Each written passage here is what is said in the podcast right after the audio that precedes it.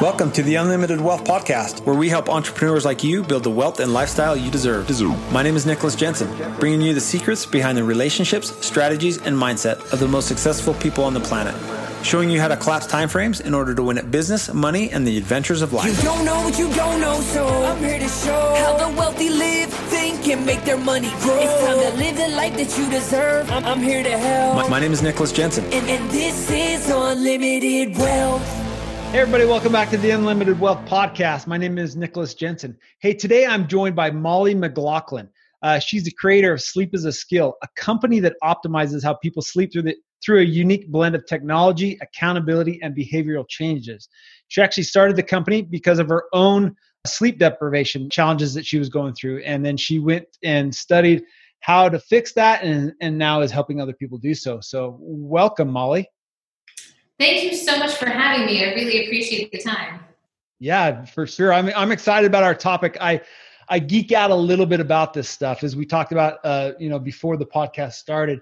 Uh, part of part of my audience's agenda is building wealth and, and part of wealth is really making sure that our health is dialed in and, and that's something that i enjoy focusing on so I'm going to probably geek out a little bit on, on our topic today. So excellent. thank, you, thank, you, for joining us. Hey, but first off, why don't we start with um, your story, your background? How did you start Sleep is a Skill? Uh, how did that come about? And, and we'll go from there.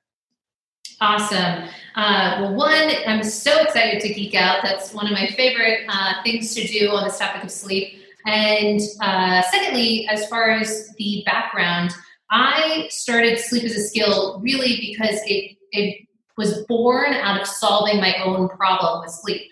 Because what it was is that for many years as an entrepreneur in the middle of Manhattan, kind of running myself ragged, burning the candle at both ends, um, I had known myself as a night owl, as someone that, you know, I get my best work done late. That's what I would say to myself and you know and be really self-righteous and kind of justified that that's how i do things and i have the flexibility of my schedule blah blah blah. So i i can you know go to bed as the sun is rising and then wake up crazy late and that's just how it goes and didn't think it was much of a problem until um, you know I, I along the way wasn't connecting that i was getting sick more often than the average person or certainly more often than i had um, in years prior I um, was getting more anxious over the as time went on as well, and wasn't making the connection between my really poor kind of sleep habits and you know all of the life management that goes into getting great sleep. So all of those things were out of alignment.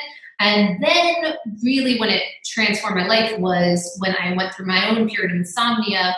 And this was on the lead up to my boyfriend and I also being, you know, kind of serial entrepreneurs had wanted to take on this whole concept of being digital nomads. So we were uh, shifting our business uh, models to be all online. And in the process of beginning to travel and go international and adding jet lag into the mix, then my sleep just completely tanked and my stress levels were at an all time high um, and I just could not sleep. It was really such a challenging, scary thing. I went to the doctors um, in Croatia, couldn't speak the language, and left with a prescription of their version of Ambien. And in that moment, it was kind of like a is this my life? Like how and what is the plan here? How long am I supposed to be taking this? What am I, you know, and, and really just so many questions and not a lot of hope in the in the moment. So I'm a pretty obsessive personality. It's probably partly what got me into that you know mess, but at the same time, I used that, that way of being to my advantage, and then really went down the rabbit hole on understanding what it takes to get great sleep and learning more about chronobiology, circadian rhythms, and it what I learned had me completely turn upside down the management of my life and my days um, and so over time, then got my sleep back to uh, homeostasis, but then really uh, moved it to levels that I had never had before, such consistency. And it just changed the game for me. And so I started working just organically with uh, other people that were having difficulties with their sleep. And um, and then grew into like small groups and online uh, and coaching and courses and uh, and so now it's blossomed into having like a, a podcast and uh, newsletters and all kinds of things to help make a difference in people's sleep. That's uh that's awesome. So I I've always kind of pride myself as being a morning person, and my oldest daughter is uh, a night owl, and I always argue with her. I'm like, the early bird gets the worm. Like you've got to get up early and get your stuff done. But you talked about kind of working through the night and and being a night owl.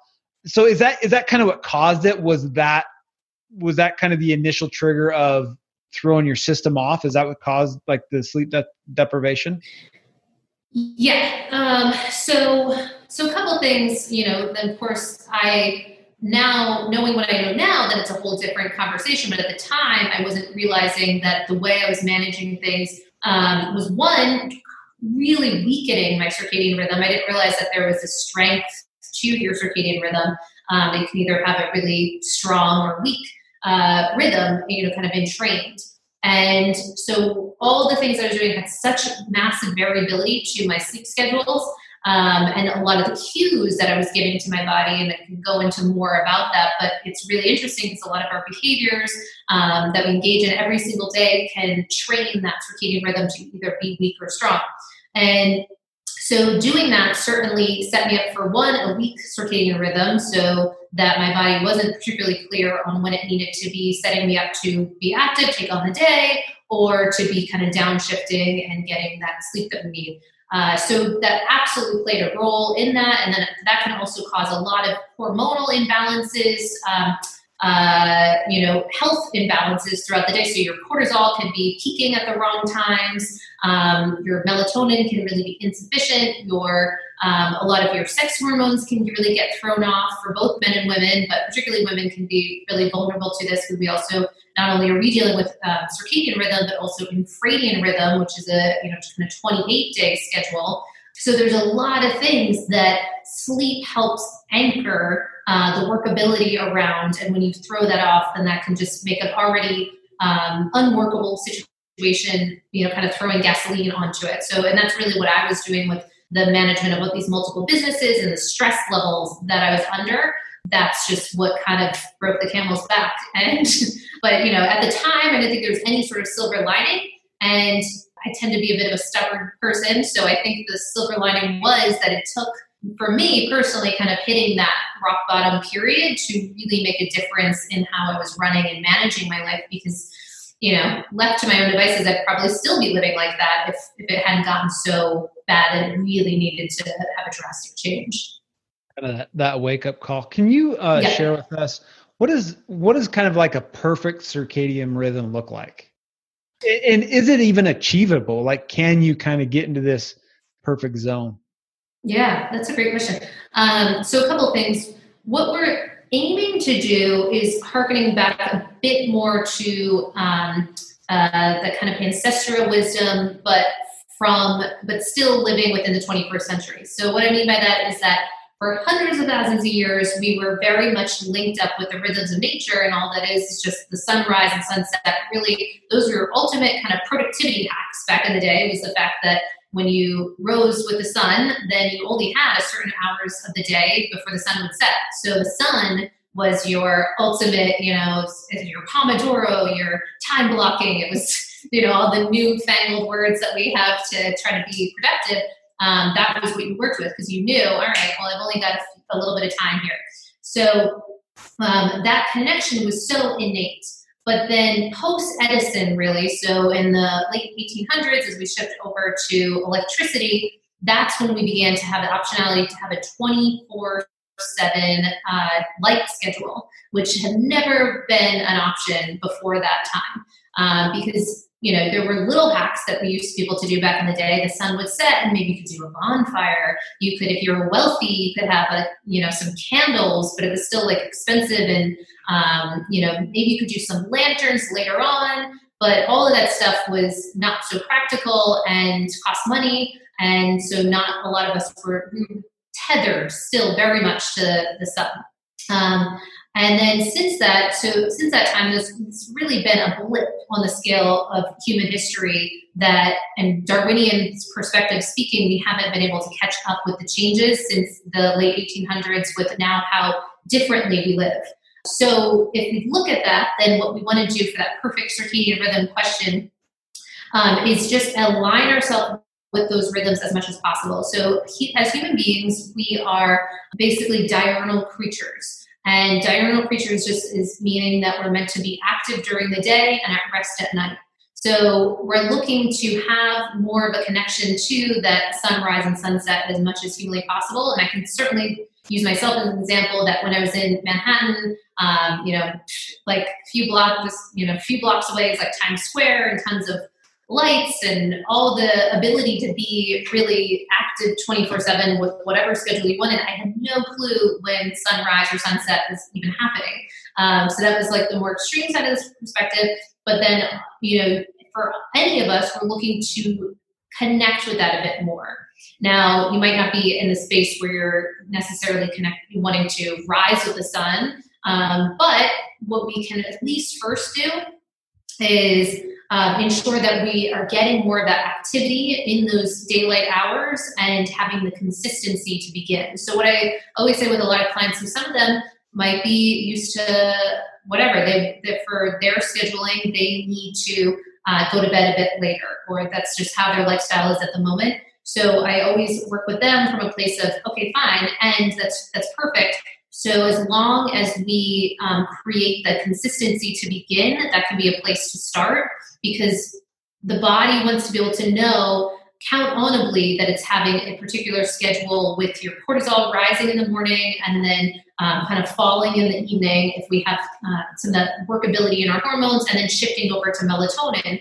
But many of us don't have our um, the, the, hormonal rise and fall the same way uh, as that anymore because so many of our cues are so far off kilter so the first thing to begin is just beginning with that consistent bedtime and wake time, but seven days a week. And I think that's where people often get thrown off because they might, well, most of the time for five or, you know, four or five days out of the week, I'm pretty consistent. But then when you have those weekends where it goes like three or four hours off kilter, it's as if you're, you know, traveling across time zones every single week and then the impact that that has on the body. So that's the main thing that we want to at least begin with that, and that will strengthen your circadian rhythm. But the biggest thing then, the, the next element is that ensuring that you're having a clear divide in your days. So there's two parts where there's a lot of light during the first part, and then we're moving to a lot of darkness in the second part. Um, and that's where things can get a little tricky for a lot of people. So you you brought something up there that kind of sparks a question on my mind. So for me, in particular, we'll just use me as an, as an example. Every day, well, not every day, Monday through Friday, my alarm goes off at 5 a.m. I'm up and out of bed regularly 5 a.m. on, on Monday through through Friday. Saturday, 6, 7 a.m. Some Sunday, the same thing, 6 7 a.m. But from what you're saying, you don't want to do that, right? Like you want it to be even consistent on Saturday and Sundays. Did I hear you correctly? Yes, great um, connection on that. Yeah, so we really want to have it so the, the, the buffering that we might give for a little bit of um, you know wiggle room is usually the recommendations around you know plus or minus 30 minutes uh, something of that nature. So there might be a little bit of that variability but largely you're staying um, really nicely consistent. And the difference that that alone can make in people's lives when they um, kind of pull in and rein in having that consistency on the weekends can be so cool. Uh, because then i mean i'm still fascinated by it. The fact that i get sleepy every day at the same time and wake up around the same time every single day it's just mind-blowing because i never had a life like that. And then to know um, even just from an entrepreneurial productivity perspective to be able to plan your day accordingly and know that you will get the same, pretty much same version of yourself each day and not just this like zombie dragging version on different days because of uh, the behaviors that you might have been engaging in or um, being off that schedule. It's just such a freeing place to be, even though it might feel like discipline. It is discipline, but it, the discipline equals that freedom on the other side of it, which I think is like um, life changing, really. Do you mind going maybe a little bit deeper into the side effects of because because that may be a hard sell, right? Hey, I need you to yes. up at 5 a.m. on Saturday and I need you up at 5 a.m. on Sunday, which in theory for me, I'm like, that's awesome. I can get so much done, more done on Saturday. But I mean, it does feel good to kind of stay in bed for a little bit longer. So like what are what are the side effects, maybe even short term and long term by sleeping in on the weekends? I mean, you talked about productivity a little bit. But what are some of the other maybe even uh, medical side effects? to to doing that? Sure. Yeah, good question. Ultimately, part of the place for any habit change, we want to have a pull or a reason to go towards that. Because otherwise, it's like, oh, I always have been doing this other thing, so I'll just keep doing the other thing. But if we if we look at what are some of the benefits of having that consistent sleep schedule, so one when we have the deviation of that sleep schedule, what you're having to do is then adjust yourself so as if you went on across a couple time zones. So, um, like in your example, it might be like one or two hour time zone. So we're having to shift you off of that time zone um, change, you know, hypothetical time zone, even though you didn't necessarily go anywhere. But so often, you know, people talk about those like Sunday blues or Monday scaries and all those sort of isms. And they're there's a decent argument that that can relate to just the difference of how off kilter we can feel and even anxious we can get when we our circadian rhythm is having to adjust every single week kind of like clockwork.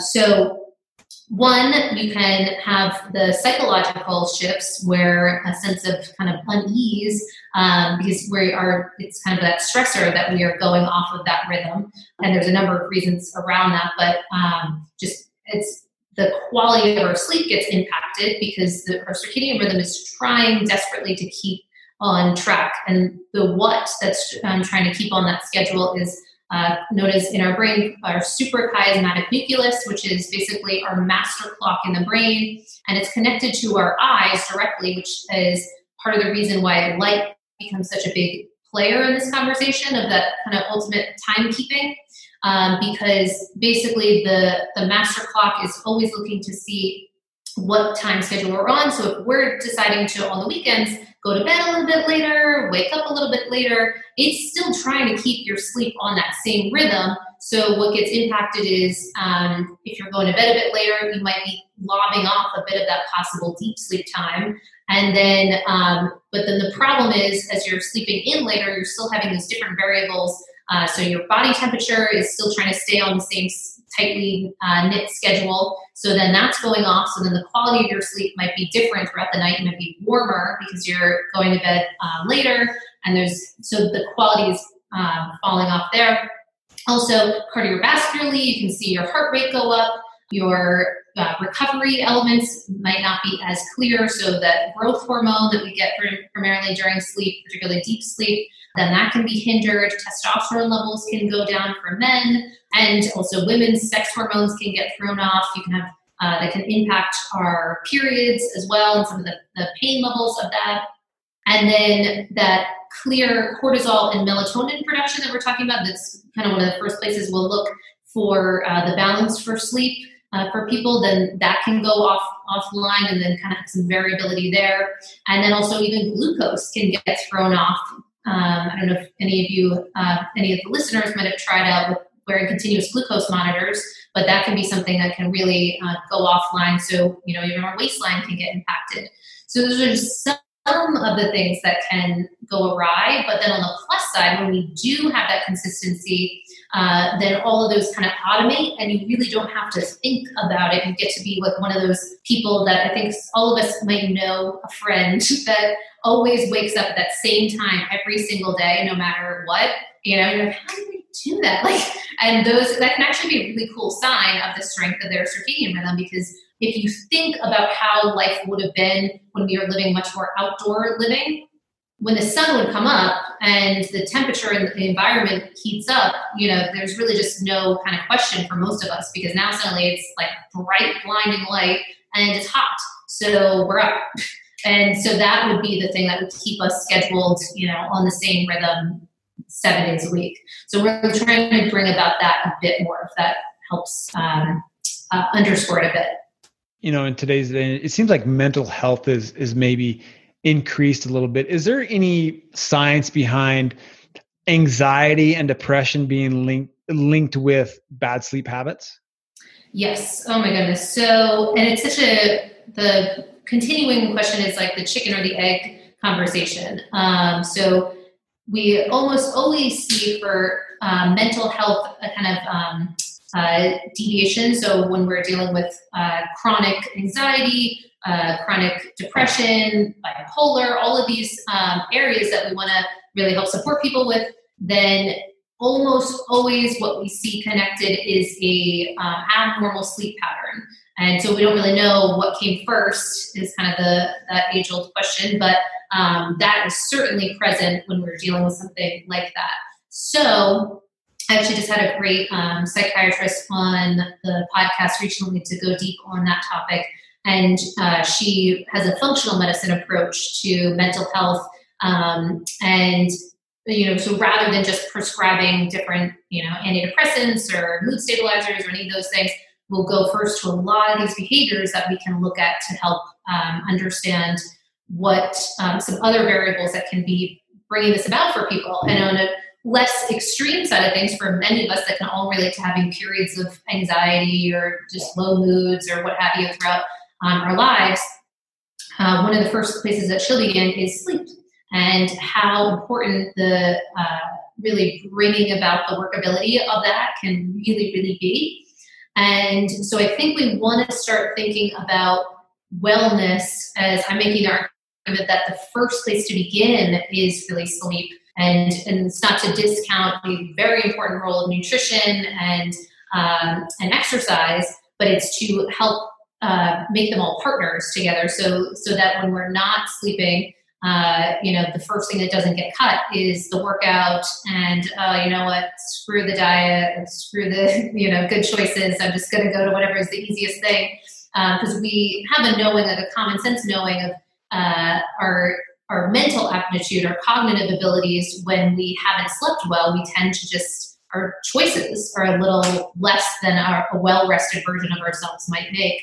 And furthermore, uh, we're also setting ourselves up for more um, difficulty with that. So even just a couple nights of acute sleep deprivation, you can see a real um, note, like a, a measurable change in glucose alone. So we're already going to be primed to be looking for that quick energy source. Uh, so it's it's setting us up for a bit of a, of a snowball effect, of a vicious circle of um, having to then seek out the fun foods or the easy foods, and then our glucose goes up even higher, and then that can cause actual wake ups throughout the night and difficulty with sleep as well, and more anxiety, and then you just keep it going until it becomes a real problem. I see. What about uh, what about naps? Are naps good or bad during the day?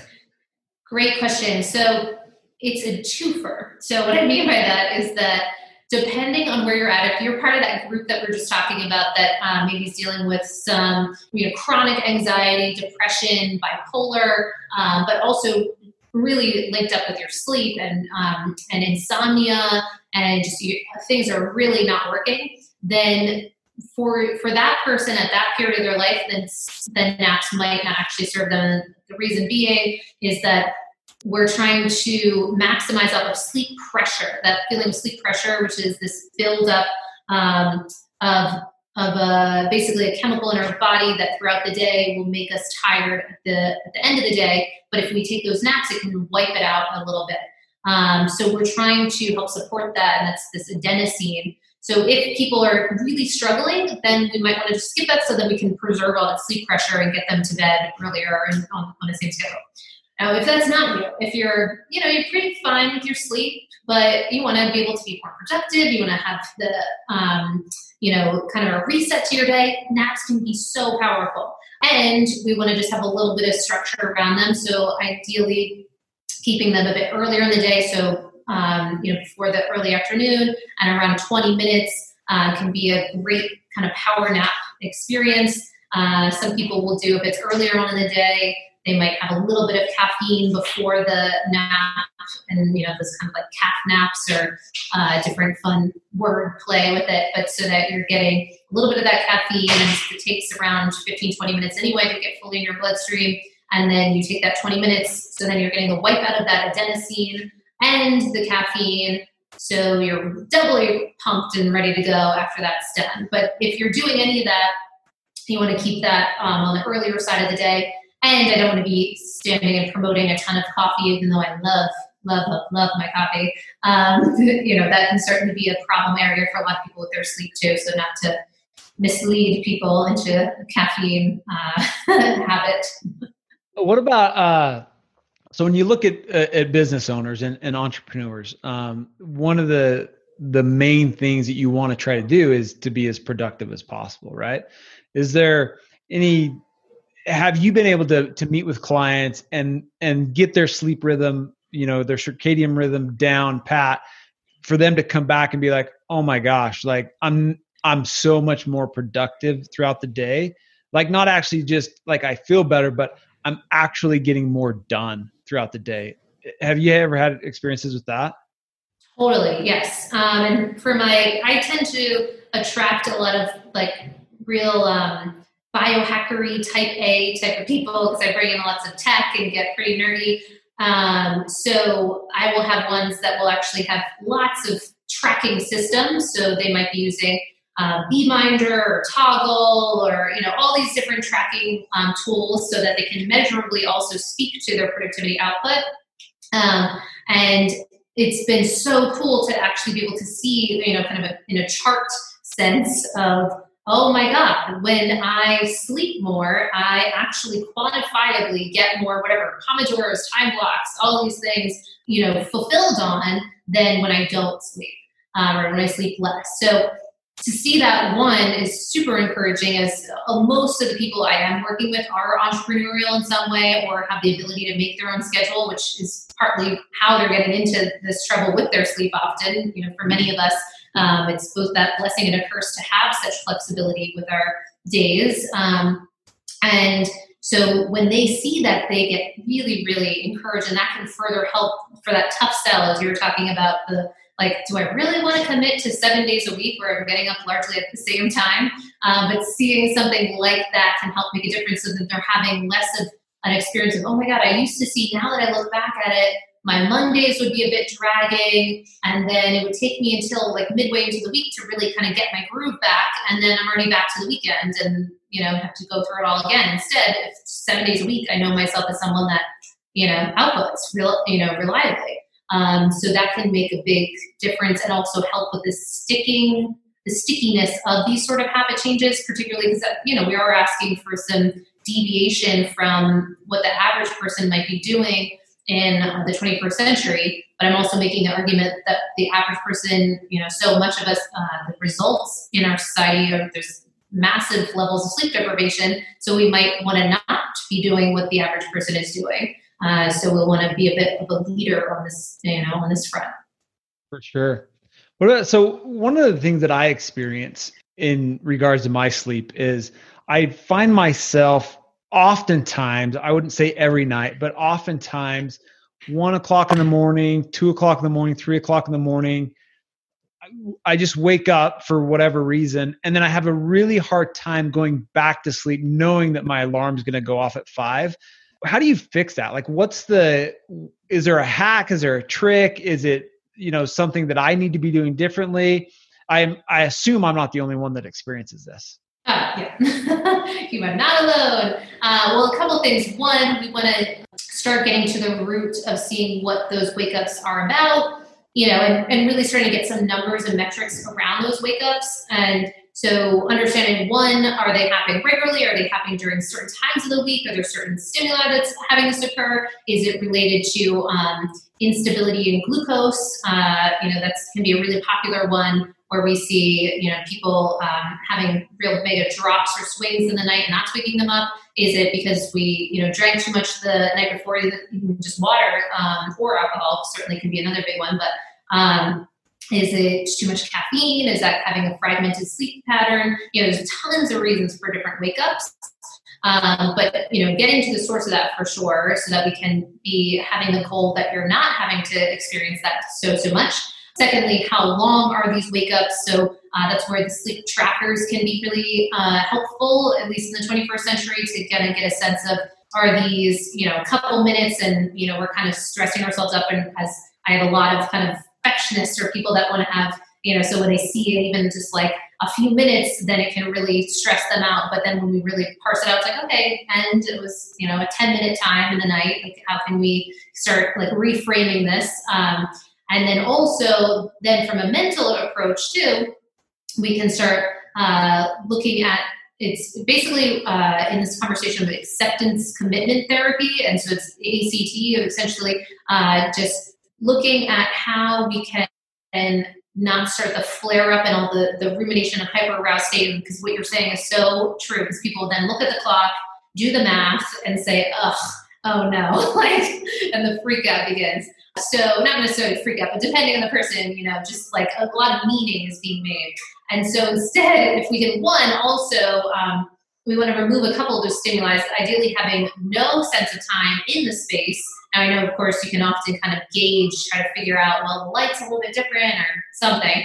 But if we don't have that clock there, that can eliminate a bit of that, that kind of wake up period that we do uh, when we start, you know, really, uh, you know, adding a lot of layers to all this. So removing those clocks is a is a good place to start. Certainly getting the, the phones out of the bedroom because uh, furthermore, then if we turn on those phones and the light element from that, sometimes the notifications if we haven't set ourselves up powerfully with that all that stuff can just alert like bring the cortisol wake us up real quick uh, so just setting up the environment in a space but then also from that acceptance commitment conversation that we're not going into like a chinese finger trap of kind of trying to force sleep like make ourselves sleep make ourselves sleep and with the chinese finger trap like then you get stuck the more you for- and so you just kind of relax and so that can become a cool lifelong practice too um, to begin to reframe. And that's another thing about it is that there's some cool studies around um, optimism.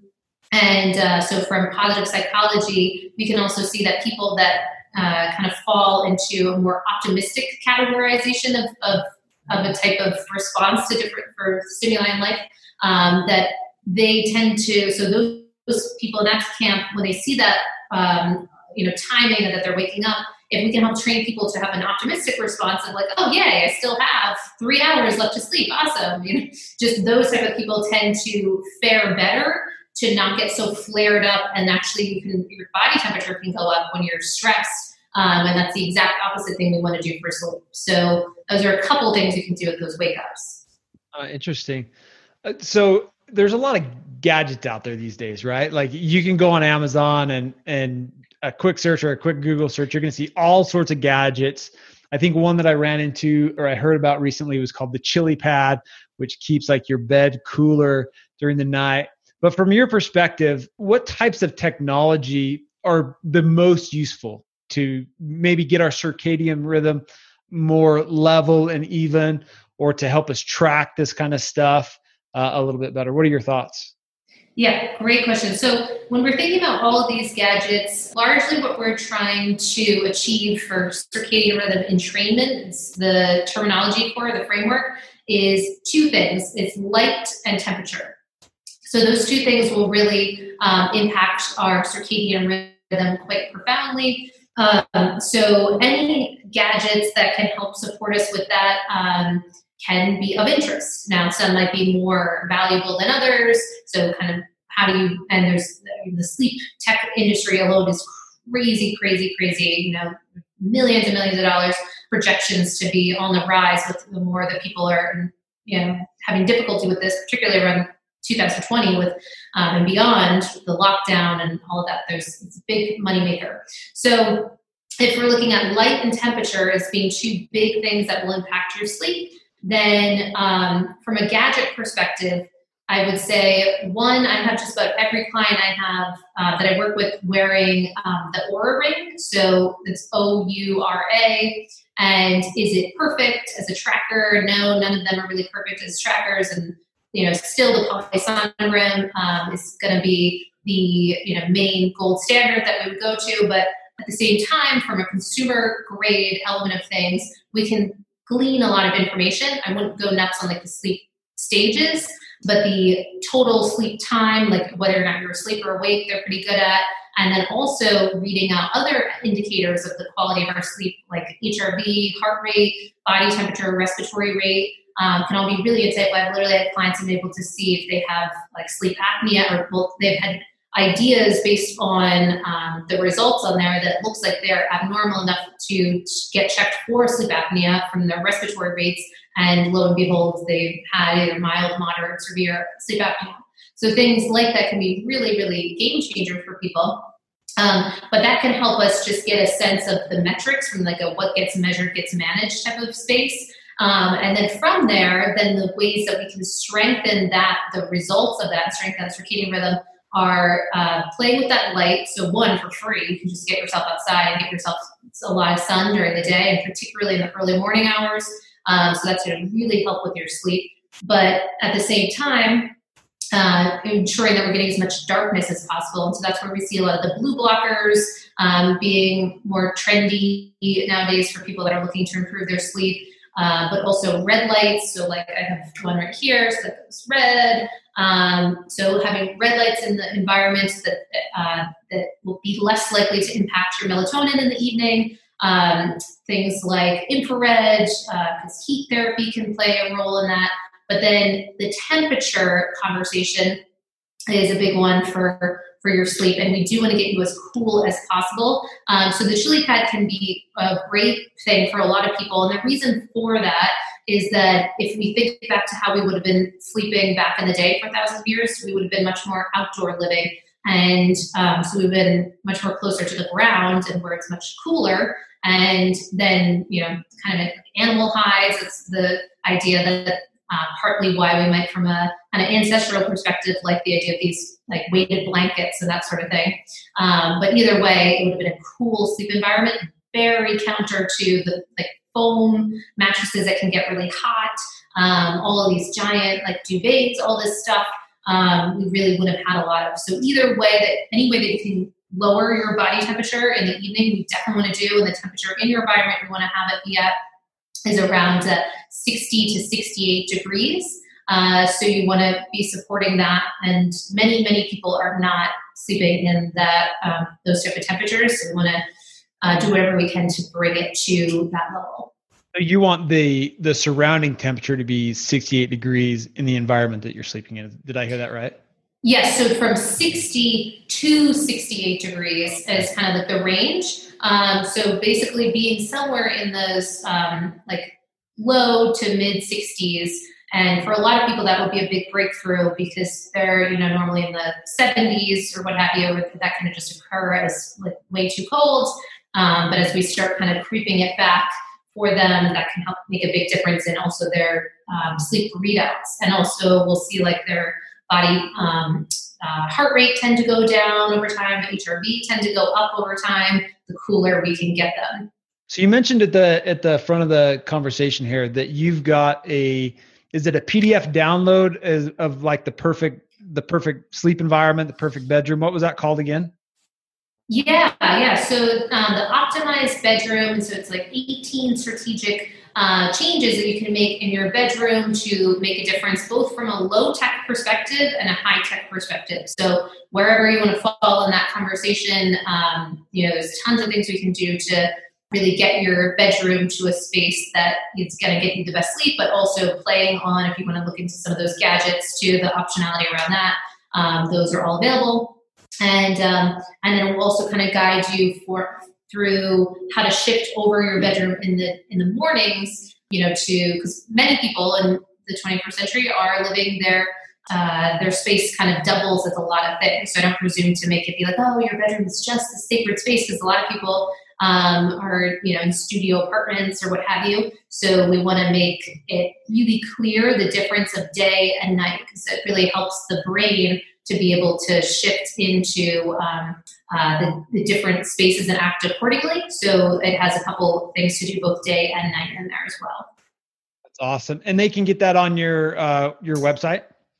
Yes, yeah. So basically, um, if you go to the sleepisaskill.com website, you access kind of a bucket for all the things. So you can get that downloadable PDF for free. That will also sign up you up for um, what I call Mollie's Monday Obsessions. since all my obsessions in the area of sleep. So every Monday, just like what I'm going nuts over.